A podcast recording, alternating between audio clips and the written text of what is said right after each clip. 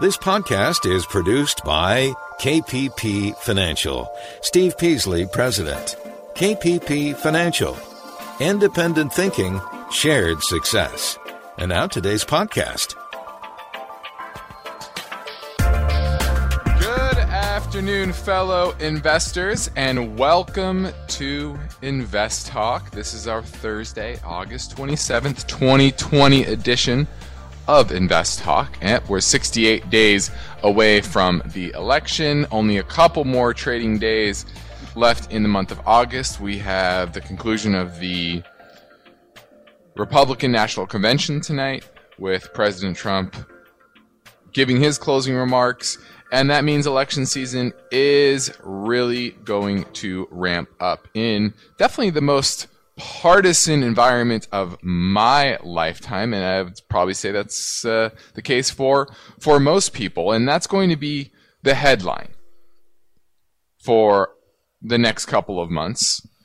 But I think the real headline should be about where we are from a fiscal situation in our country. And it's a bipartisan blame. You can go, you can put a lot of blame on a lot of different politicians on both sides of the aisle. But once we get past the election, that will be a far more important topic.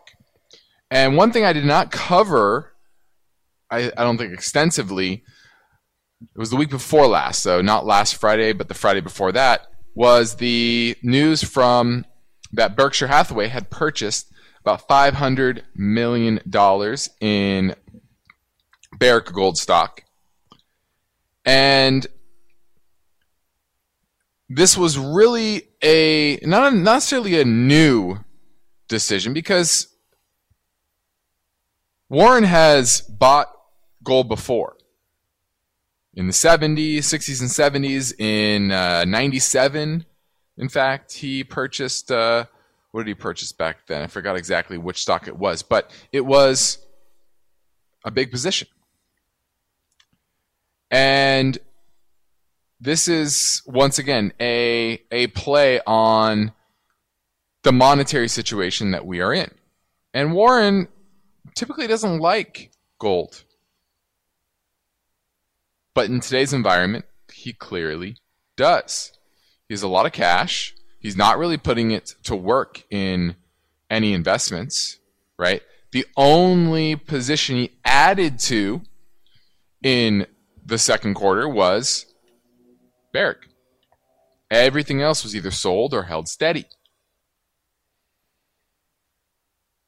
Now, Warren's partner at Berkshire, Charlie Munger, said this quote a little over a year ago. He said, "I am so afraid of a democracy getting the idea that you can just print money to solve all problems. And eventually, I know that will fail. All the politicians in Europe and America have learned to print money. Who knows when money printing runs out of control? At the end, if you print too much, you end up with something like Venezuela." End quote. So clearly, politicians have an affinity for creating money out of thin air. And I've said this before. The Treasury and the Fed are now, if they're not one, they're married. And at the very least, they're in a very, they're living together in a in a loving relationship. Let's say that. And so that is a signal that the monetary authorities are really out of control. And our main focus point really touches, really links back to that situation that we are in. And this is going to feed into, and is feeding into, asset prices more broadly. So with that backdrop, I'm here and ready to take your questions at eight eight eight, nine nine, C H A R T. You are a very important part of this show. you are crucial. So whatever's on your mind, I want to hear from you. I'm Justin Klein, and on today and today on this program, I'm going to do my best to provide you with unbiased answers to your finance and investment questions. Here at InvestTalk and at my company K P P Financial, we operate with a philosophy of independent thinking and shared success. We're dedicated to unbiased guidance. We're not partisan towards one side or the other. We're just here to distill relevant information to make better decisions with your money. And we invest alongside our clients as well. So we're here to help. We want to help you. If you ever want to sit down with us, give us a call. Just head over to invest talk dot com. Now, my focus point today concerns this story. The Federal Reserve has announced it will, uh, it will adopt a new policy, average inflation target of two percent. Average, not a goal to get there, but average over a certain length of time, which is still relatively opaque, but we're going to dig into what difference this has, and does it really make a difference? Does this really matter? Is this just all talk? Is it messaging?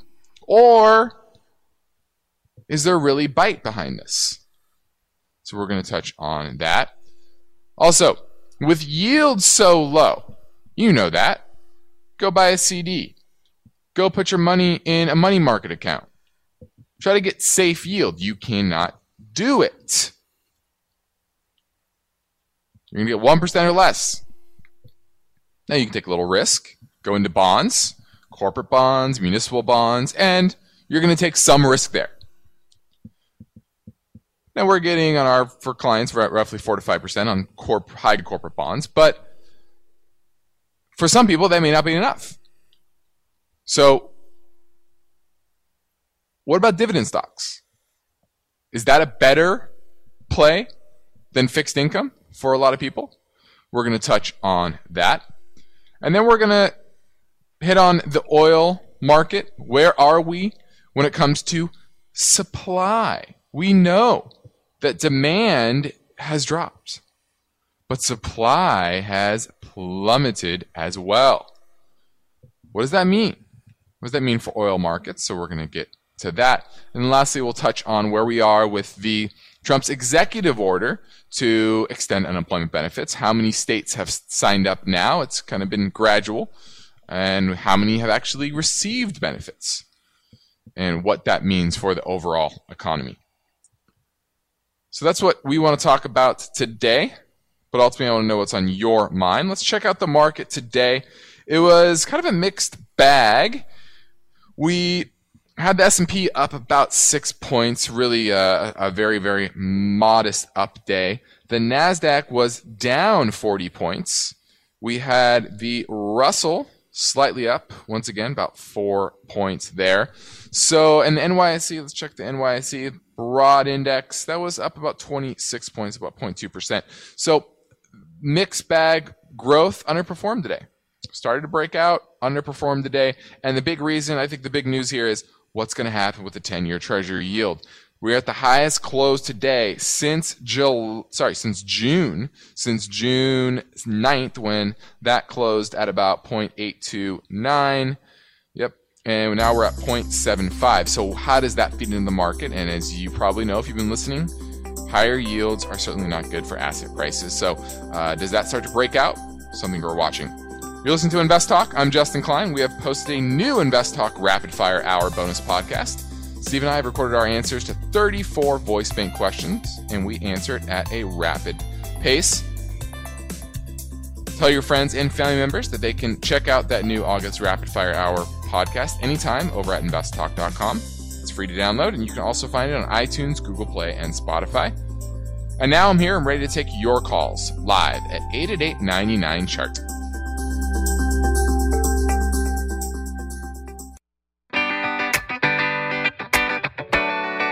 The calendar tells the story. Summer is moving fast, and the Labor Day holiday will be here soon.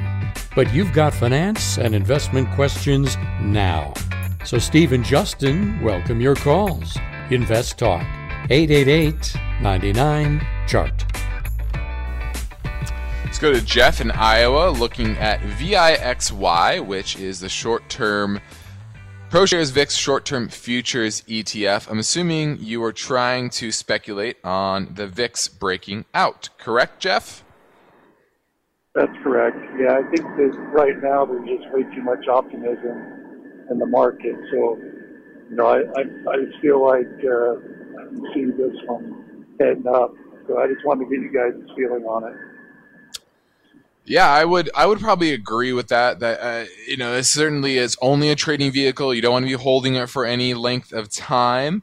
But if you feel that there's going to be some break in the market, whether that's yields are going to break the market, maybe it's the fiscal cliff of uh, not a no uh, stimulus for the economy uh, until the election, whatever you think the catalyst will be, that's certainly uh, a good way to to play it. Now, technically on the VIX, uh, we have remained kind of above that twenty line, which I've been watching to see if we can get below it, and we have not. We have not even we. we almost got there uh, a few weeks back, but now we're at twenty-four forty-seven to close today, up a dollar twenty, or I don't say dollar twenty, one one point two, and because it's not really priced in dollars, it's a it's just a VIX, it's an index. So uh, I guess one point two points, say that.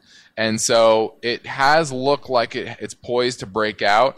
It tried to this morning and kind of failed, really. So, uh, but I think timing wise is is not terrible uh, in relation to uh, the last six months. So uh, from a speculative standpoint, not a bad way to go. But remember, only hold it for a short period of time and be quick to take your profits. Thanks for the call, Jeff. Let's go to Lou in New York. Wants to talk about the market.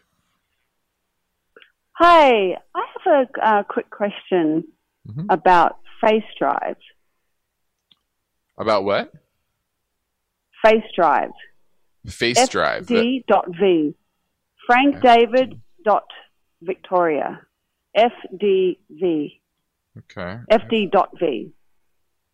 Okay. FaceDrive. FaceDrive. I've never heard of this one. Okay. What do you know about it? It's a new. Um, it's a new company that's um, is a, I guess, sustainable energy car for like um, Uber service. Okay. Yeah, it looks like, yeah. Okay. It looks like. Uh, okay. And you were looking to buy so it, just, or do you own it? I'm looking to buy it, and I was just thinking and inquiring of your thoughts onto um, because it's a new company. I assume that it's not making money, but mm-hmm. being that um, this is definitely a good field of the future, optimistically. Mm-hmm. Do you think when do, does it look good to you and? Um, when do you think it would be a good time to buy? Well, here's the issue. You know, this is this is one of those story stocks, right? Like you said, they're not making any money. Their EBITDA trailing twelve months is negative five million dollars, one point three billion dollars market cap. I like that they don't have any long-term debt, uh, but this is the type of name that you really need to understand their business. Uh, obviously, it's the uh, how's it different than Uber? What's their strategic plan going forward to expand and actually become profitable? Uh, what are their fi- how are they going to finance themselves as they are in this period where they're burning capital? Uh, it, it's so hard. It, it, there's a lot of work that goes into this to really figure out whether these this type of company that is still very, very small, very, very little revenue here, very tiny, and has a one point three billion dollars market cap. So, you know, it's completely speculative. The chart looks kind of okay. It's making a lower high right now. And so, I, you know, it's not my type of company, to be honest with you, but I would need to do a deeper dive into uh, the, the strategic plan, the leadership, et cetera. And that's what you need to do if you want to invest in it. You listen to Invest Talk. I'm Justin Klein. Summer is moving fast, and we're all watching the markets, headlines, and serious investors need to ha- need to manage their fear and greed in times like this, because practice can make us better investors. We should talk about this, and your participation is as important as ever, so we're taking your calls live at eight eight eight, nine nine, C H A R T.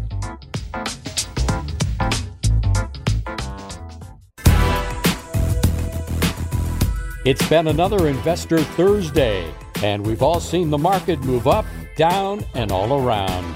It's called volatility.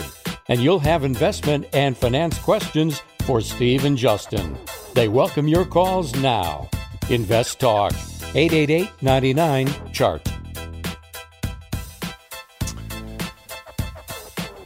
Now, at the F O M C meeting today at Jackson Hole, the committee announced that they are making significant changes to their written policy strategy for the economy.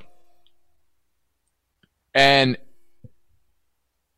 they're jawboning that this will lead to easier monetary policy stance over time, and that they will allow inflation to run above the two percent for an extended period of time and look at average inflation targeting over a period of time. And they're also removing its bias against strong labor markets. So if the labor market's too hot, they're okay with that. Now, why are they doing this? Why are they doing this?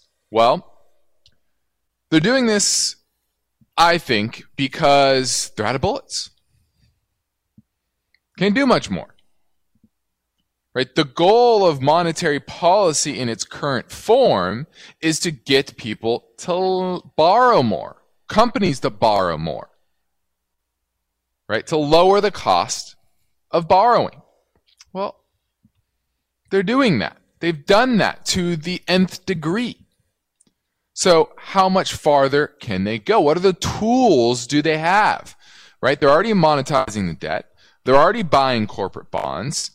They're, they're, they're already, there's a Main Street lending program. They have the power to lend. And they've basically done everything they can do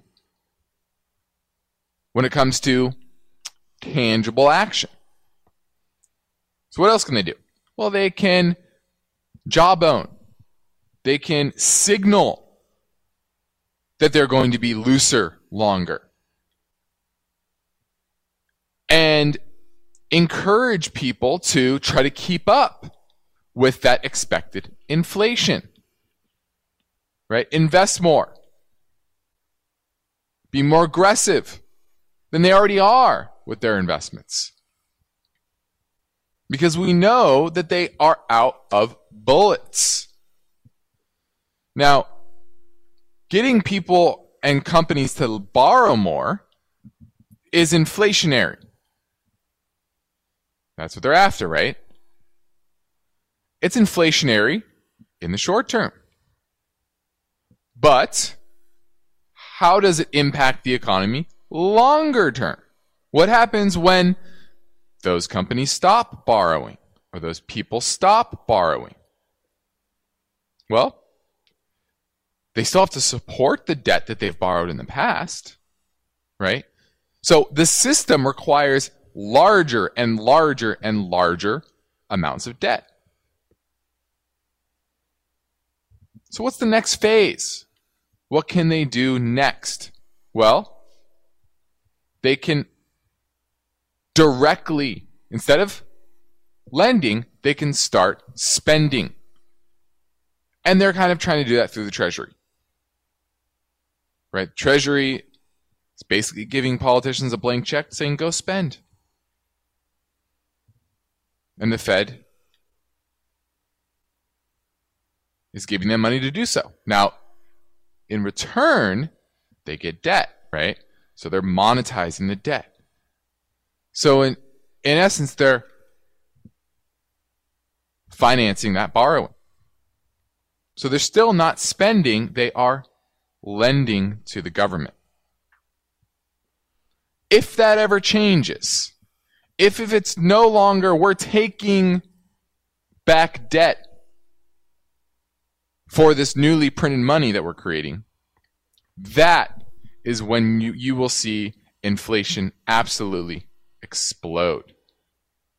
But right now, in the current environment, this is the best the Fed can do, which is jawbone. Let's get ahead. Let's go ahead and fit in another caller question from our Anytime Listener line at eight eight eight, nine nine, C H A R T. Hi, Stephen, Justin. I had a question about ticker symbol S D G R, Schrödinger Incorporated. was wondering about what you guys thought. It's down to seventy-one dollars and seventeen cents and was wondering if this would be a good time to buy. Thank you.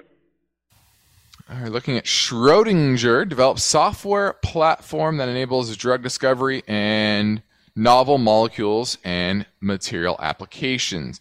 This actually reminds me of another company that does something very similar. And the issue is, because we're actually ha- we have this other company on our watch list, this one doesn't make money. Our other one does. It's uh, definitely a lot bigger. Well, is it bigger? Let's see.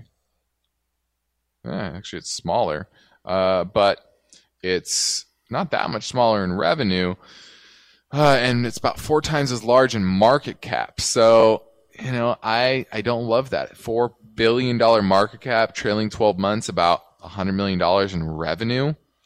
Not enough for me. Still losing money. Uh, not my favorite in the space. Like I said, we have another one on our watch list. So I would look for others in this space. And this is in a downtrend, making lower highs, lower lows. It's near some support, but if this breaks about sixty bucks, this is going to go much, much lower, probably back to its I P O price around twenty-five dollars a share, thirty dollars a share. So I would certainly pass on it. I think it's way, way overvalued. On the next Invest Talk, the story. For investors, there are always opportunities. So as savers and investors look to the market for dividend yield, what are three reliable stock screener metrics? That story tomorrow, but for now, I'm Justin Klein, and I'm ready to take your questions live at eight eight eight, nine nine, chart.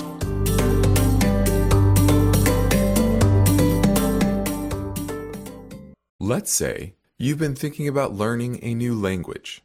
Okay, why? I mean, how would it come in handy? And where would you want to use it? Could it be that you have an upcoming international trip? Or maybe you want to connect with family members or friends from a different culture? I think you should know about Rosetta Stone. With millions of users, it's been the world's most trusted language learning program for thirty years. Rosetta Stone is available on your desktop or as an app with audio companion and the ability to download lessons offline. Rosetta Stone truly immerses you in the language you want to learn. It has a built-in, patented speech recognition engine called True Accent. So as you practice speaking, you'll get feedback on how well you pronounce words. With Rosetta Stone, you pick up a language naturally, first with words, then phrases, then sentences. It's an intuitive process designed for long-term retention. You really learn to speak, listen, and think in your new language. Rosetta Stone is an amazing value, so your special skill set is within easy reach. You know you want to do this, so don't put off learning that language. There's no better time than right now to get started. For a very limited time, InvestTalk listeners can get Rosetta Stone's lifetime membership for fifty percent off. Visit rosettastone.com slash today. That's fifty percent off unlimited access to twenty-five language courses for the rest of your life. Redeem your fifty percent off now at rosettastone.com slash today. At this point, I think almost everyone has heard how generative A I promises to bring us to the next industrial revolution. A I is already shaping society with an impact on daily life that echoes the transformative significance of electricity or the internet. As we take steps to embrace the potential of generative A I, we need to remain vigilant with regard to its exploitability. This is where HackerOne comes in. HackerOne's A I Red Team addresses the novel challenges of A I safety and security for businesses that are launching new A I deployments. The HackerOne approach involves targeted offensive testing by harnessing the collective skills of ethical hackers who are proficient in A I and prompt hacking. In short, A I red teaming is the practice of stress testing A I models and deployments to make sure they can't be tricked into providing information beyond their intended use, and that security flaws can't be exploited to access confidential data or systems. HackerOne seamlessly integrates with your existing tools to enhance communication and collaboration across development, security, and I T teams. So, stay ahead of the game in the battle against cyber threats with HackerOne's attack resistance platform. Learn more at HackerOne dot com. That's H A C K E R O N E dot com, HackerOne dot com.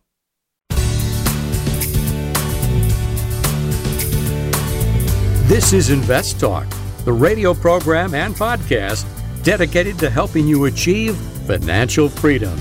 You may be a regular listener. You may even have called a few times. But if you've never called, what are you waiting for? The phone lines are open, and Steve and Justin would love to hear your questions right now. Call eight eight eight, nine nine, C H A R T. Hey, Steve and Justin. This is Steven from Lubbock, Texas. Had a question about mutual funds. Relatively new investor. I, I uh, started last year in July and then uh, put more money in at the end of March when things had kind of hit their bottom. I've bought some oil, some travel stocks, bought a lot of mutual funds, and my mutual funds seem to be the ones that are gaining the best. When I've looked them up, a lot of them that I'm in have year after year, you know, five-year average been at eighteen percent, ten-year average been at twelve, you know, the last three years, some of them are at thirty, forty percent gains, and it makes me wonder, why would anyone want to buy normal stocks just for a five, six percent dividend with minimal growth when these uh, mutual funds seem to, year after year, at least the last five, ten years, seem to be growing quite substantially. I'm just curious what your guys' thoughts are on the pros and cons, and maybe there's a lot more cons than I'm realizing. Thanks for your help. Bye. Well, what you're falling prey to is recency bias. You're looking at, like I said, like you said, three, five-year returns, and the last three to five years, uh, especially you're probably uh, looking at growth-focused mutual funds. Mutual funds have to be fully invested, right? So they can't move the cash. Uh, if the market goes down, they just need to stay invested. And those growth-focused funds have done well recently. But if you look at historically, you have to look back ten years, twenty years, thirty years, through different cycles of growth versus value outperforming, value versus growth outperforming, and understand that those ebb and flow. The market ebbs and flows. There will be a bear market. When exactly that happens, I mean, you know, look at the first quarter. I guess you could say that was a bear market. When it will be a protracted bear market, like two thousand seven, two thousand nine, or two thousand to two thousand three, which is about a three and a half year bear market. Those things happen. So don't think that they're without risks. Past performance is not an indication of future performance. Why would anybody buy, buy individual stock? Well, maybe they have a better balance sheet in aggregate. Maybe they have better growth, more consistency of their business, better management. A lot of reasons to buy an individual stock over a mutual fund. But if you don't want to make that decision, you're looking more long-term, you're willing to hold through those downturns. Because I guarantee you that fund, though it's up whatever, eighteen percent per year, if we have a big down year, that's going to be down probably thirty, forty percent more, and, and probably fifty percent or double what the, sorry, fifty percent more or double what the market will be down. Okay. So with that higher return also comes higher risk, and you have to be willing to take that risk.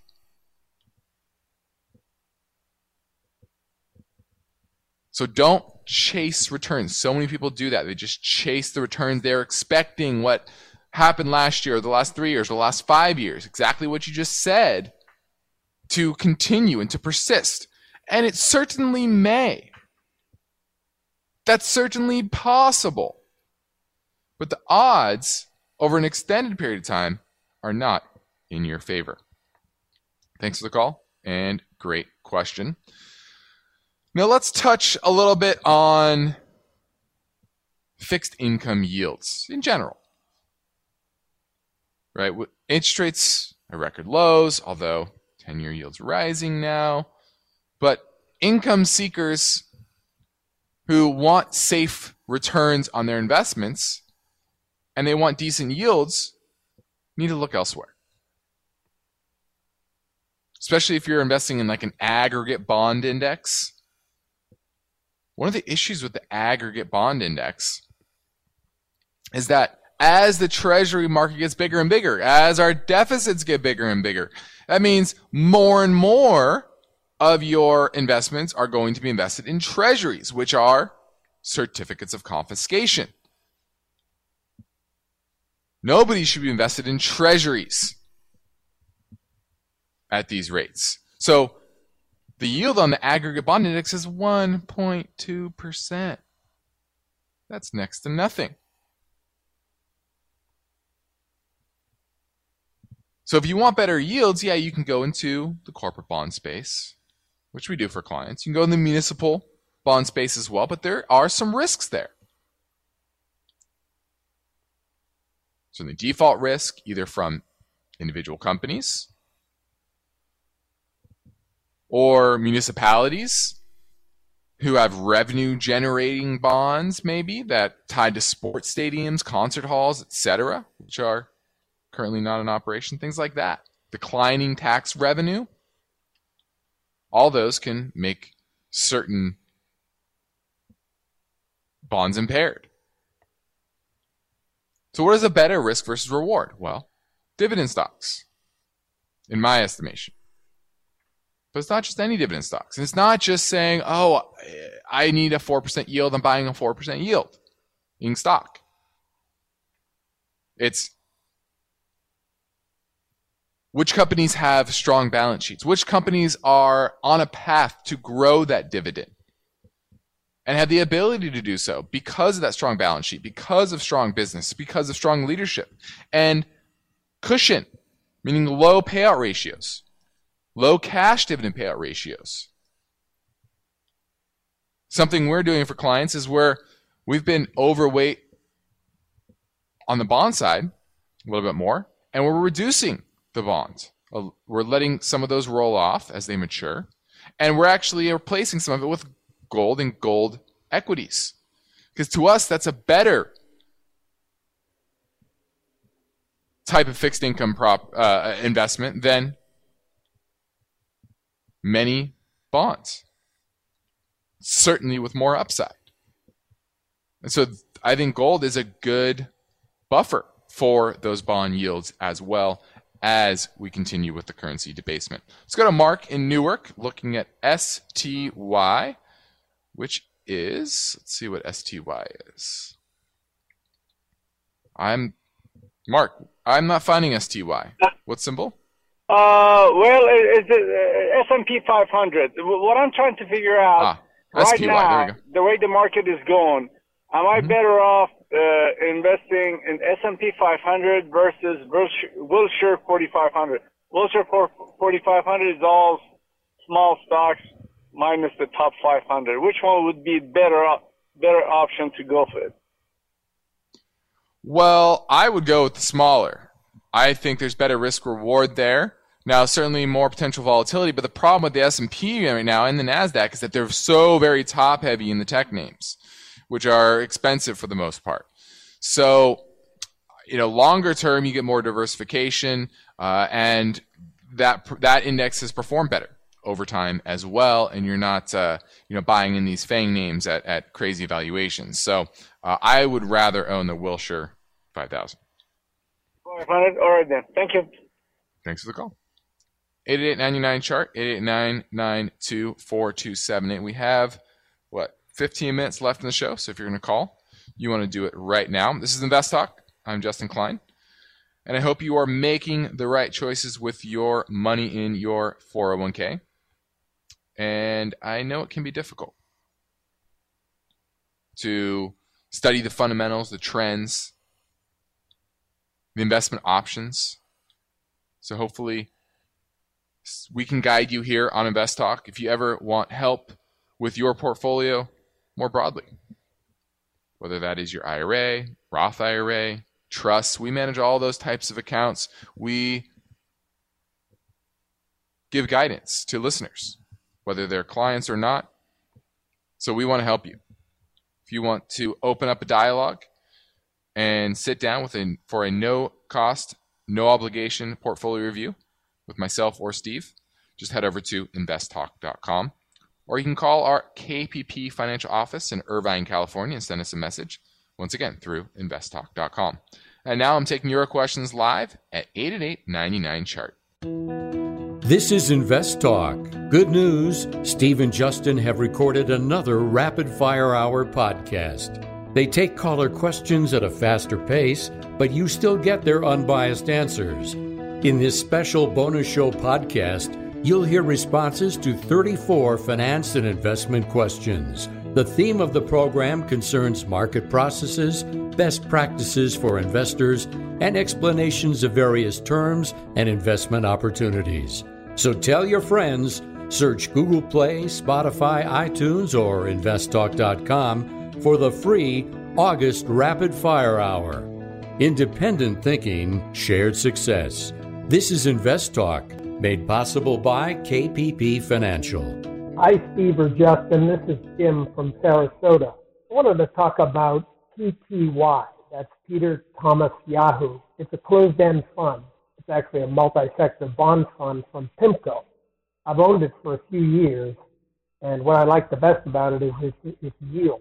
It pays eleven point five percent monthly. This fund typically sells for a premium to par, and it does sell off quickly in a stock market downturn, but also recovers quickly. The ten and fifteen year total return has averaged over twelve percent. Overall, this seems too good to be true. Am I missing something from a risk perspective? I plan on adding to my position if it drops twenty percent or more, or holding on to what I have forever. Appreciate your opinion. Thanks. All right, he's looking at P T Y. This is the PIMCO opportunity. Is that what it's called? PIMCO.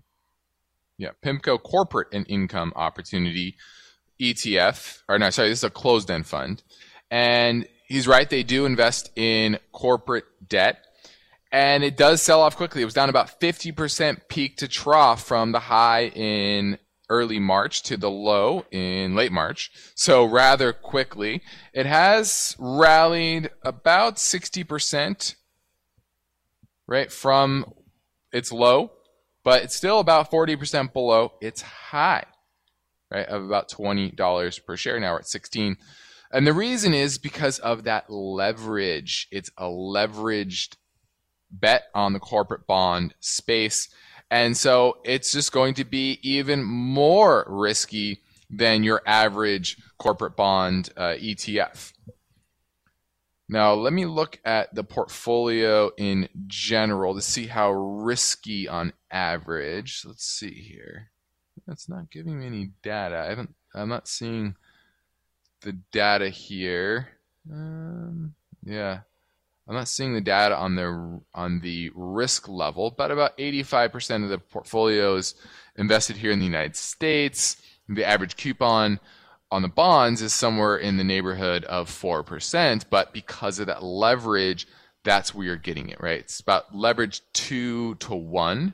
And so you're getting right now based on nine percent yield. The problem is, once again, is that volatility and the fact that you could have permanent impairment of capital if there are too many defaults in that portfolio. So you get into a very bad economic scenario. This could easily be impaired, you know, thirty, forty, fifty, sixty percent, depending on how bad the losses are in the underlying portfolio and the defaults.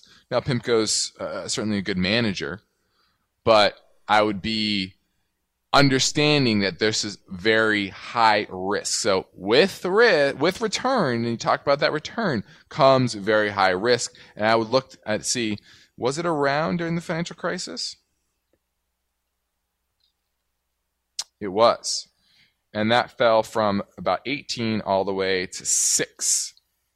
And certainly it came back, but that takes, that takes some time. Uh, so I would I don't love the risk versus reward because I don't like leverage in the debt space. Now, I think we can squeeze another caller question here at eight eight eight, nine nine, chart. Oh, hi. Good morning. I just want to know that if the uh, company go to the uh, public offering, is that good for the stock or bad for the stock? I need to know that. Please uh, let me know. Thank you. I love your show. Bye.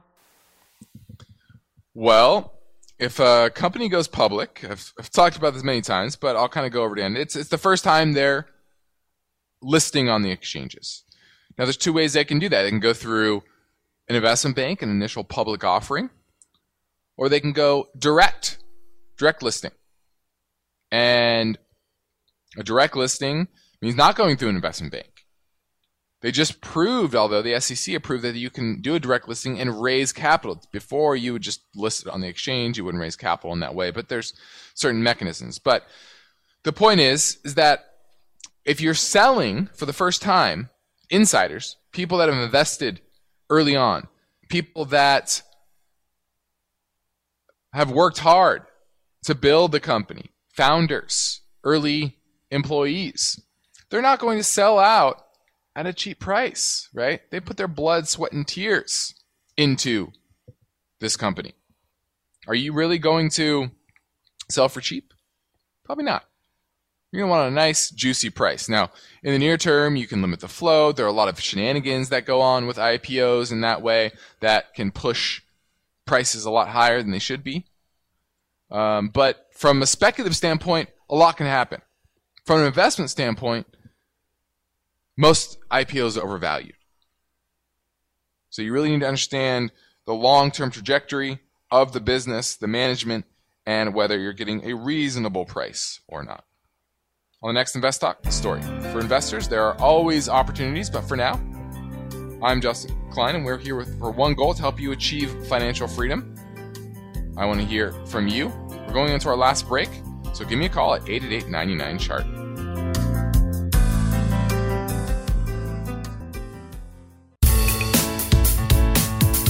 You are listening to Invest Talk. Every Friday on the program and the podcast, Steve Peasley shares highlights from the newest edition of the K P P Premium Newsletter. Listen Fridays to Invest Talk.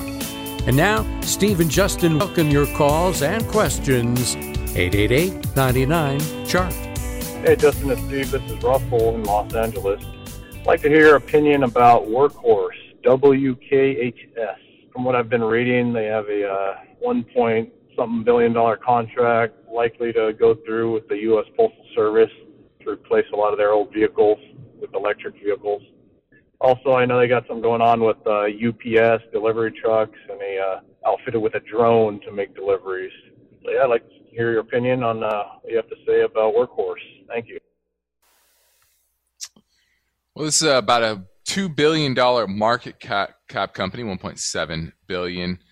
Still don't make money and very little revenue. So I would need to know what the size of those contracts are. And is it actually a contract?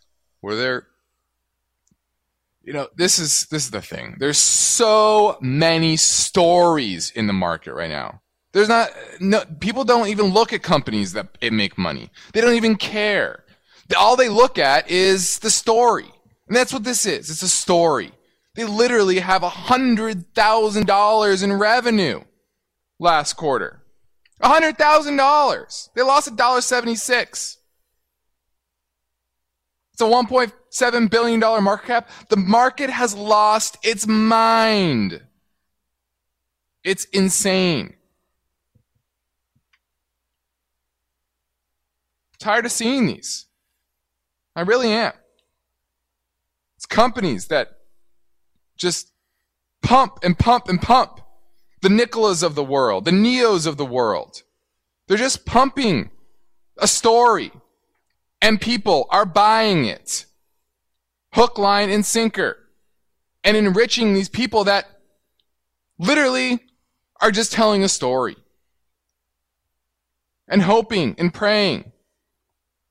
Making people excited. You know what's exciting? Businesses that make money, that cash flow, that innovate. Not a story about innovation, an actual real innovation.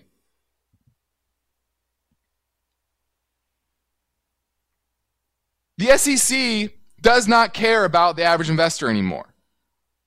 They don't. They don't prosecute any of these lies. They don't charge anybody with misleading investors anymore.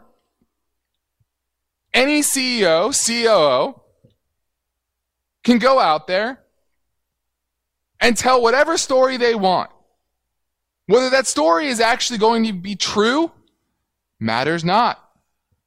All they care about is the stock going to go up. This is a market that has lost its mind in so many ways. Never seen anything like it in my career. And you can talk to people that have had careers double or triple the length of mine, and they'll say the exact same thing. This isn't an investing market. This is a speculative market. It's not about investing in businesses. It's about speculating in which companies are going to go up in price. That's it. And companies go up in price based on speculation and the story. Who's going to be the last one to buy? That's the question. It's going to be ugly. When? I don't know. When will the gamma manipulation on Tesla end? I don't know. They're manipulating the stock higher with buying out of the money calls, forcing market makers to buy the stock, and it's just chasing stock higher and higher. Tesla's revenue has grown up three percent in the last year, and it's now the largest. It's larger than Walmart in market cap. It's absolutely insane. Fundamentals don't matter anymore. It's all about stories. I'm Justin Klein. This completes another Invest Talk program. I'll return on Monday. Please remember to tell your friends and family members that they can choose over one hundred archived InvestTalk podcasts for free over at invest talk dot com. You can also download it on iTunes, Spotify, or Google Play. Independent thinking, shared success. This is InvestTalk. Good night. Because of the nature of the interactive document in the format of this program, it's important for the listener to understand that not all comments made will apply to them specifically. Nothing said shall be taken to be investment advice, or shall statements on this program be considered an offer to buy or sell securities. Such advice is rendered solely on an individual basis, and at times will require that the investor review a prospectus before investing. InvestTalk is a copyrighted program of Klein Pavlis Peasley Financial, a registered investment advisor, which retains all rights. For more information regarding K P P's investment advisors, call one eight hundred, five five seven, five four six one. Steve Peasley is President and Justin Klein, Chief Executive Officer of Klein Pavlis Peasley Financial. And they thank you for listening and welcome your comments or questions on our twenty-four hour listener line at eight eight eight, nine nine, C H A R T.